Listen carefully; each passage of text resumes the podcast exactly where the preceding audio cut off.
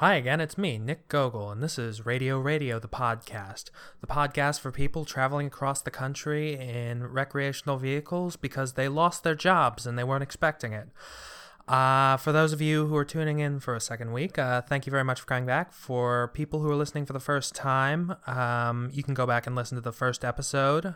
It's not a huge backlog to get the uh, story before this, but basically, uh, so you maybe have heard of me because I used to be the host of a semi national radio program called Good Morning Germanica, where uh, for a few years we were on the uh, WWJC MFD uh, network. And that came to a bit of an abrupt close. And since then, I've decided to work independently to start my own project. That is this Radio Radio.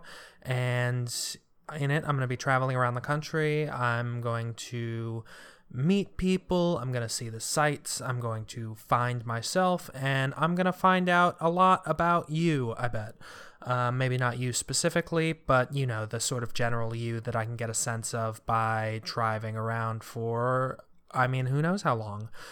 So we've got a very exciting episode today. We, I've got a very exciting episode for you today. Um, we I'm going to be introducing some new segments. Maybe it's appropriate I said we. We're going to have some guests uh, offering their expertise and their time, and we're going to be hearing from them. I'm very excited. I've got some personal heroes contributing. Uh, I'm going to talk a little bit about the first days of my trip, although I promise that'll be brief, but just, you know, a little update for those of you who are interested in that. And then at the end of the episode, we're going to be playing a little game. Um, and you can play along at home. Uh, anyway, uh, thanks so much for listening. And let's start the episode. I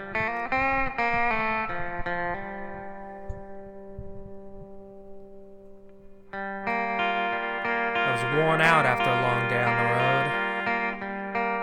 I was worn out and I was lonely hadn't left my parents on good terms.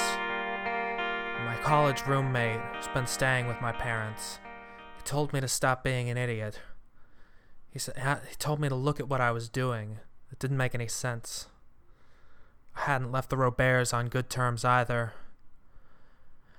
I didn't prep the living room for a repaint at Monica Roberts' estate.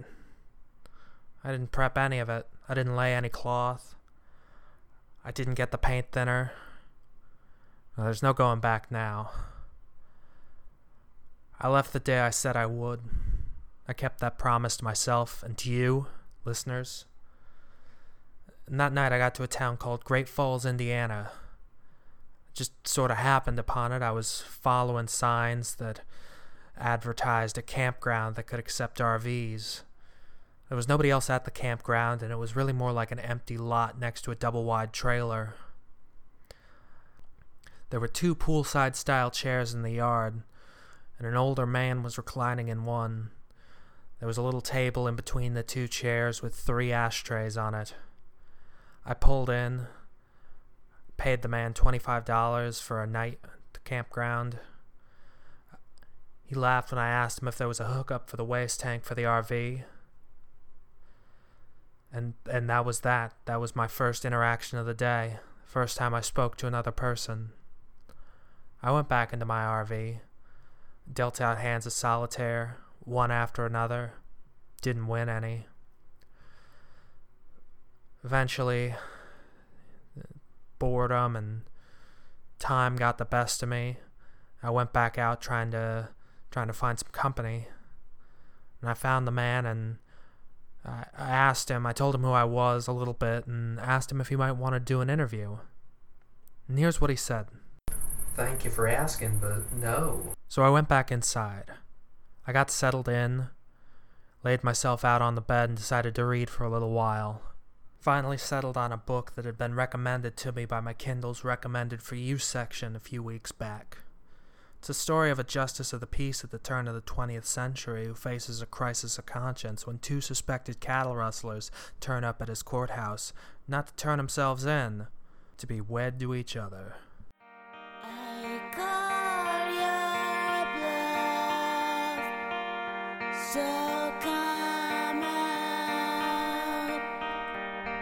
I slept hard that night. Maybe harder than I ever have, really.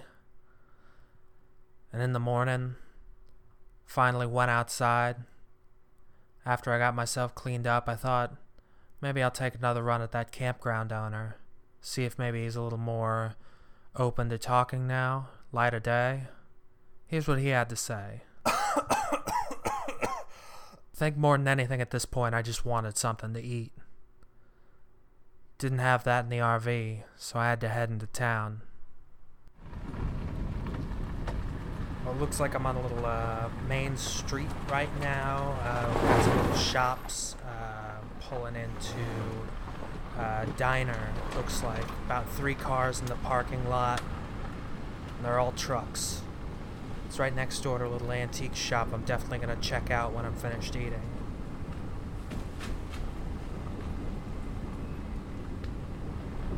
You know, as I sit here in this restaurant, I'm thinking about this book I've been reading, that one about the justice of the peace.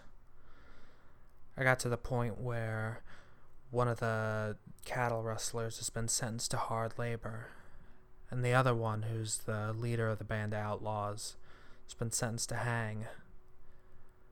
And so I'm keeping that in mind because I was just served a plate of dry eggs and home fries that look half raw. It was only $4.99, but I'm not really sure what I can do with this. There are a lot of people in this restaurant right now. A lot more than I would expect considering how many trucks are in the parking lot. A few of them have been looking over their shoulder at me.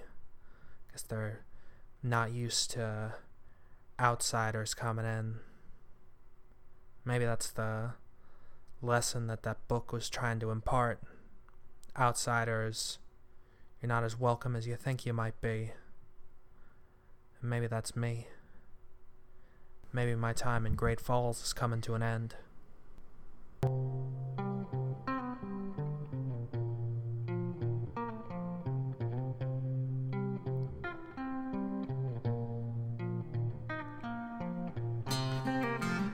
Okay, the antique store was a huge success. I don't want to give anything away just yet. You're going to hear about it later, but it was fantastic. So get ready for that. Whew. Oh my gosh, I haven't been this worked up in months.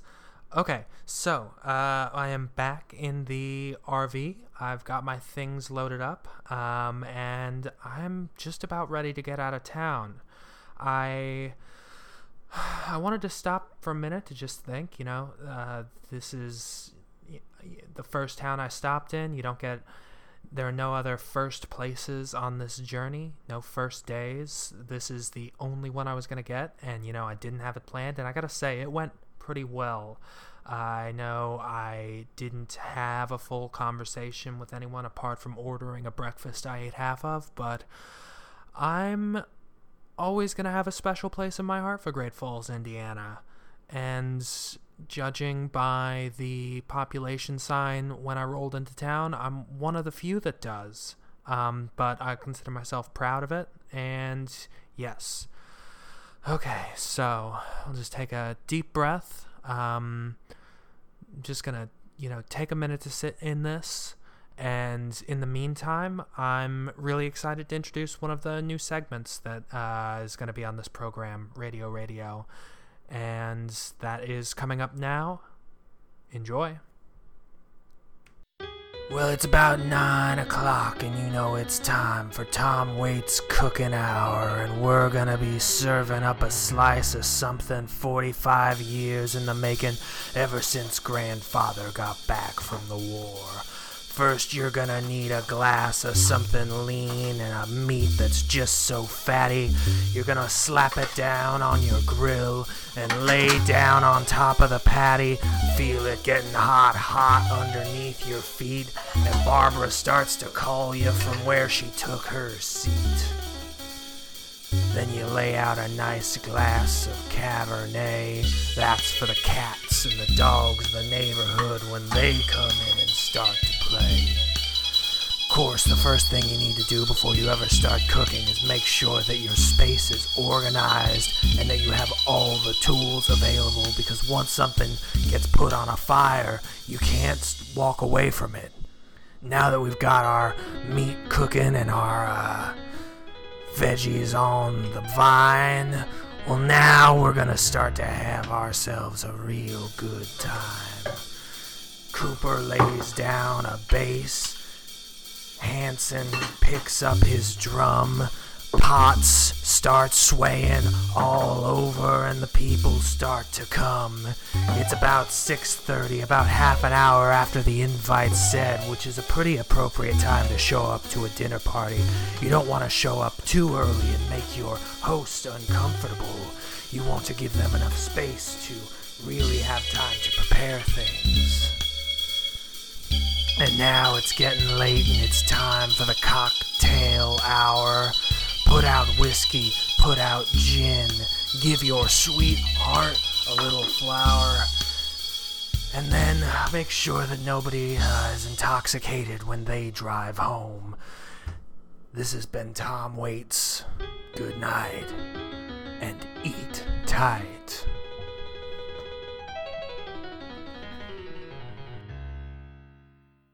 I was preparing to leave Great Falls, Indiana for what I can only imagine will be the first and last time. Only an accident could bring me back to this place. I closed my eyes. I really felt my feelings in this moment. I whispered goodbye under my breath. And I heard a strange sound a buzzing, getting louder and then softer and then suddenly stopping. And then the same buzzing, getting closer and further away, moving from my right side to my left, coming in closer, seeming as though it's settled right next to my ear. Oh God, get it off me! No! Ah! Here. Take that. No, no! For about 45 minutes, I've been trapped behind the privacy curtain in the back of the Mission Pangea in my bedroom area, hiding from a horsefly. Horseflies, though not usually considered deadly, can bite, and they're a lot larger than your common household fly. This particular horsefly seems to not respond to any commands, doesn't seem to be interested in anything to do with leaving my recreational vehicle. And so I had to call in some help. An old friend of mine from college, a professor actually, but we really became friends. I tended to become friends with a lot of my teachers. He has sent in a new segment that I'm so pleased to be introducing to you. Uh, please uh, enjoy this uh, first edition of Reeducate Me, Father Figure.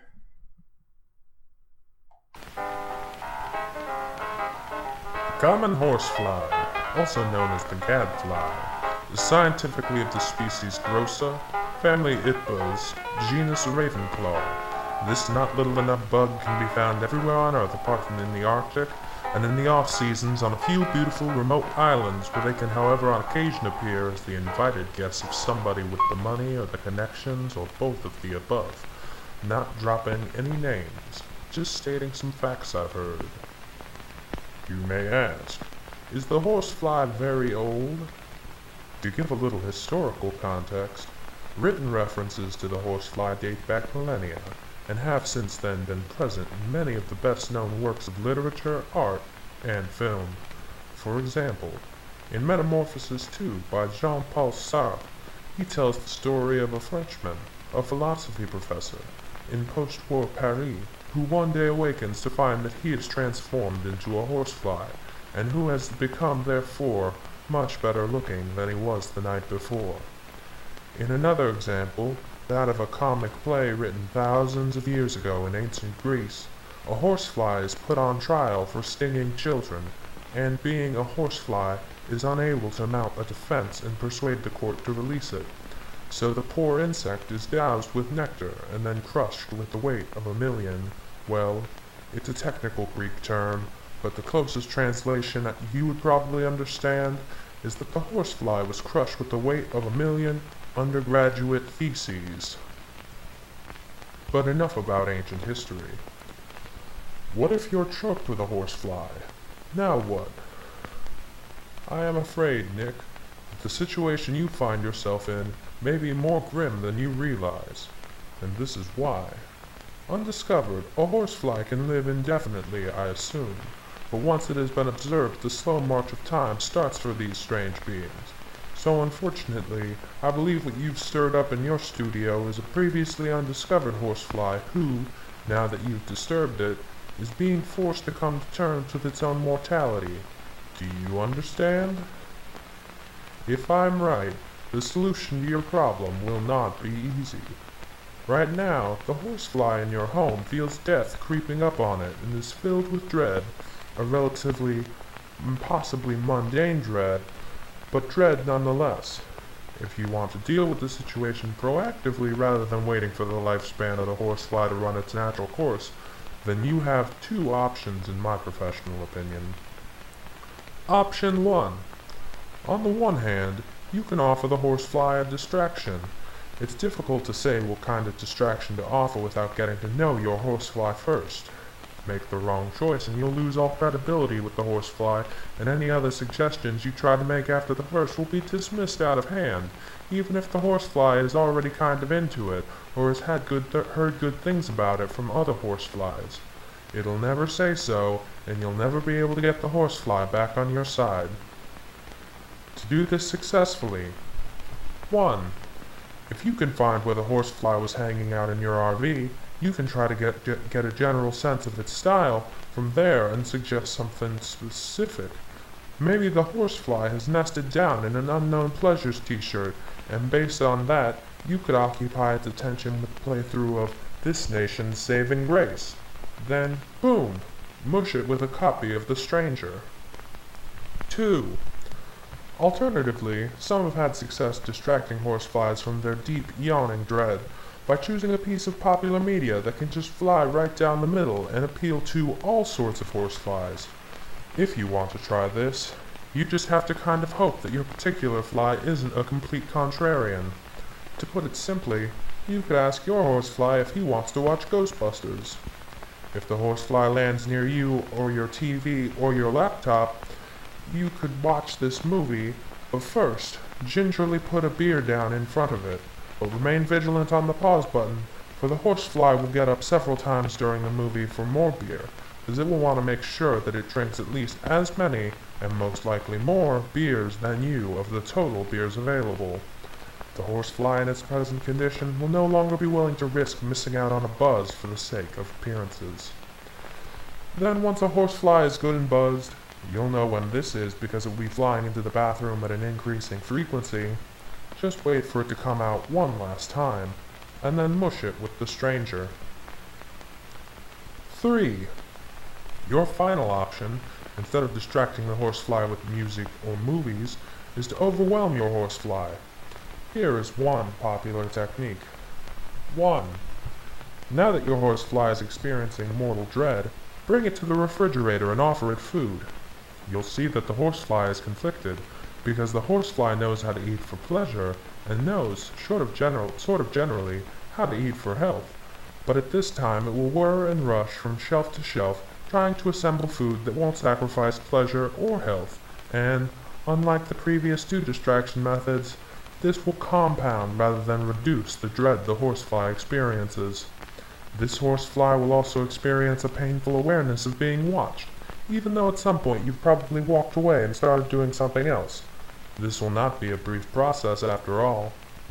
Eventually the horsefly will put aside a vegetable or something for later, but for now we'll leave the mission Pangea on its own accord to go get chicken tacos, which are the healthiest kinds of tacos it knows.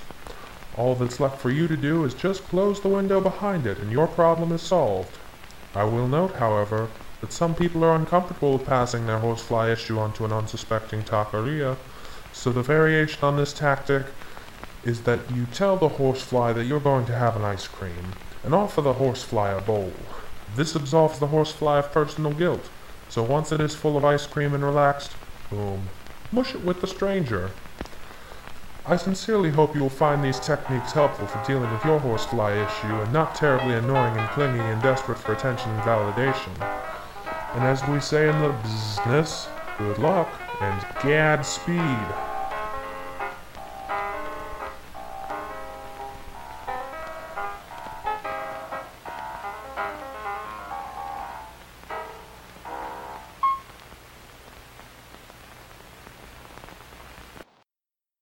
Support for this American Two Truths But One is a Lie comes from Parents Without Borders.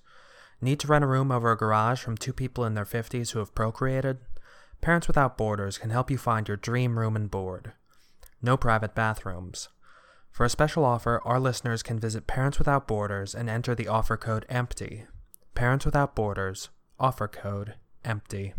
When a fabric pills, you pick at it. Pick at it or ignore it until it wears away. But what about the fabric of the American experience? That's a good question. Well, some also choose to ignore it pilling, while others pick, pick, pick away until the pills come loose and they can flick them off, so to better see the cloth underneath. The cloth is the United States and sometimes people. This week on This American Two Truths But One is a Lie, we're going to begin a series about what's left when you start picking some of the pills away from the fabrics of our lives. These stories were submitted to us via a milk crate of interesting looking magazines I bought at an antique store in Great Falls, Indiana, for less than the tag was asking because I bargained with the shopkeep. And as the title may suggest, one of the stories is true, and one is a lie. And that's where you come in. Listener, we're asking you to reach out to us with your thoughts on which is which. With your help, we'll loosen the small fibrous balls that form on the surfaces of some textiles and reveal the rich tapestry beneath, meaning, of course, the country and those who live there.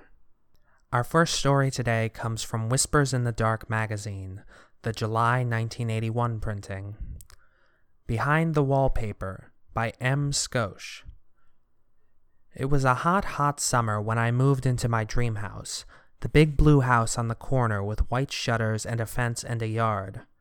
Little did I know that what I had dreamed was soon going to become a nightmare, much in the way that many dreams become nightmares slowly and over time, so that you are able to overlook many warning signs until it is far too late to wake up because you are deep in the REM state, totally helpless. When I got my dream house with my dream yard, I went out and got a perfect dog for the yard, because it would have lots of room to run. She was a yellow lab named Moon, and she loved to play in the yard. But I noticed it was weird that when I would try to get her to come inside, she would not want to come in the house, and would stand at the bottom of the steps to the house and whine and whine. It was only later I would realize I think Moon was trying to warn me about the house other weird things started to happen. At night, I would hear strange noises and could not find where they were coming from. I would come home and my many brass candlesticks would be moved around, and it would look like somebody had lit the candles so that they were a little melted. I would hear doors open and close when nobody was around, and I would feel a cold breeze when all of my windows were closed, and also it was a very hot and muggy summer. I did not have air conditioning at the time, and there was no fan near me when this would happen usually. I asked my friend, who is a good problem solver, to stay over one night, and they did. Then in the morning, they left very quickly without a word, and whenever I asked them to come back, they said no and eventually stopped talking to me.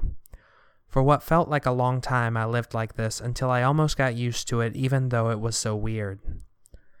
Finally, one day I saw my dog Moon scratching with her paw at the wallpaper in my kitchen, and she was really giving it a good scuffing.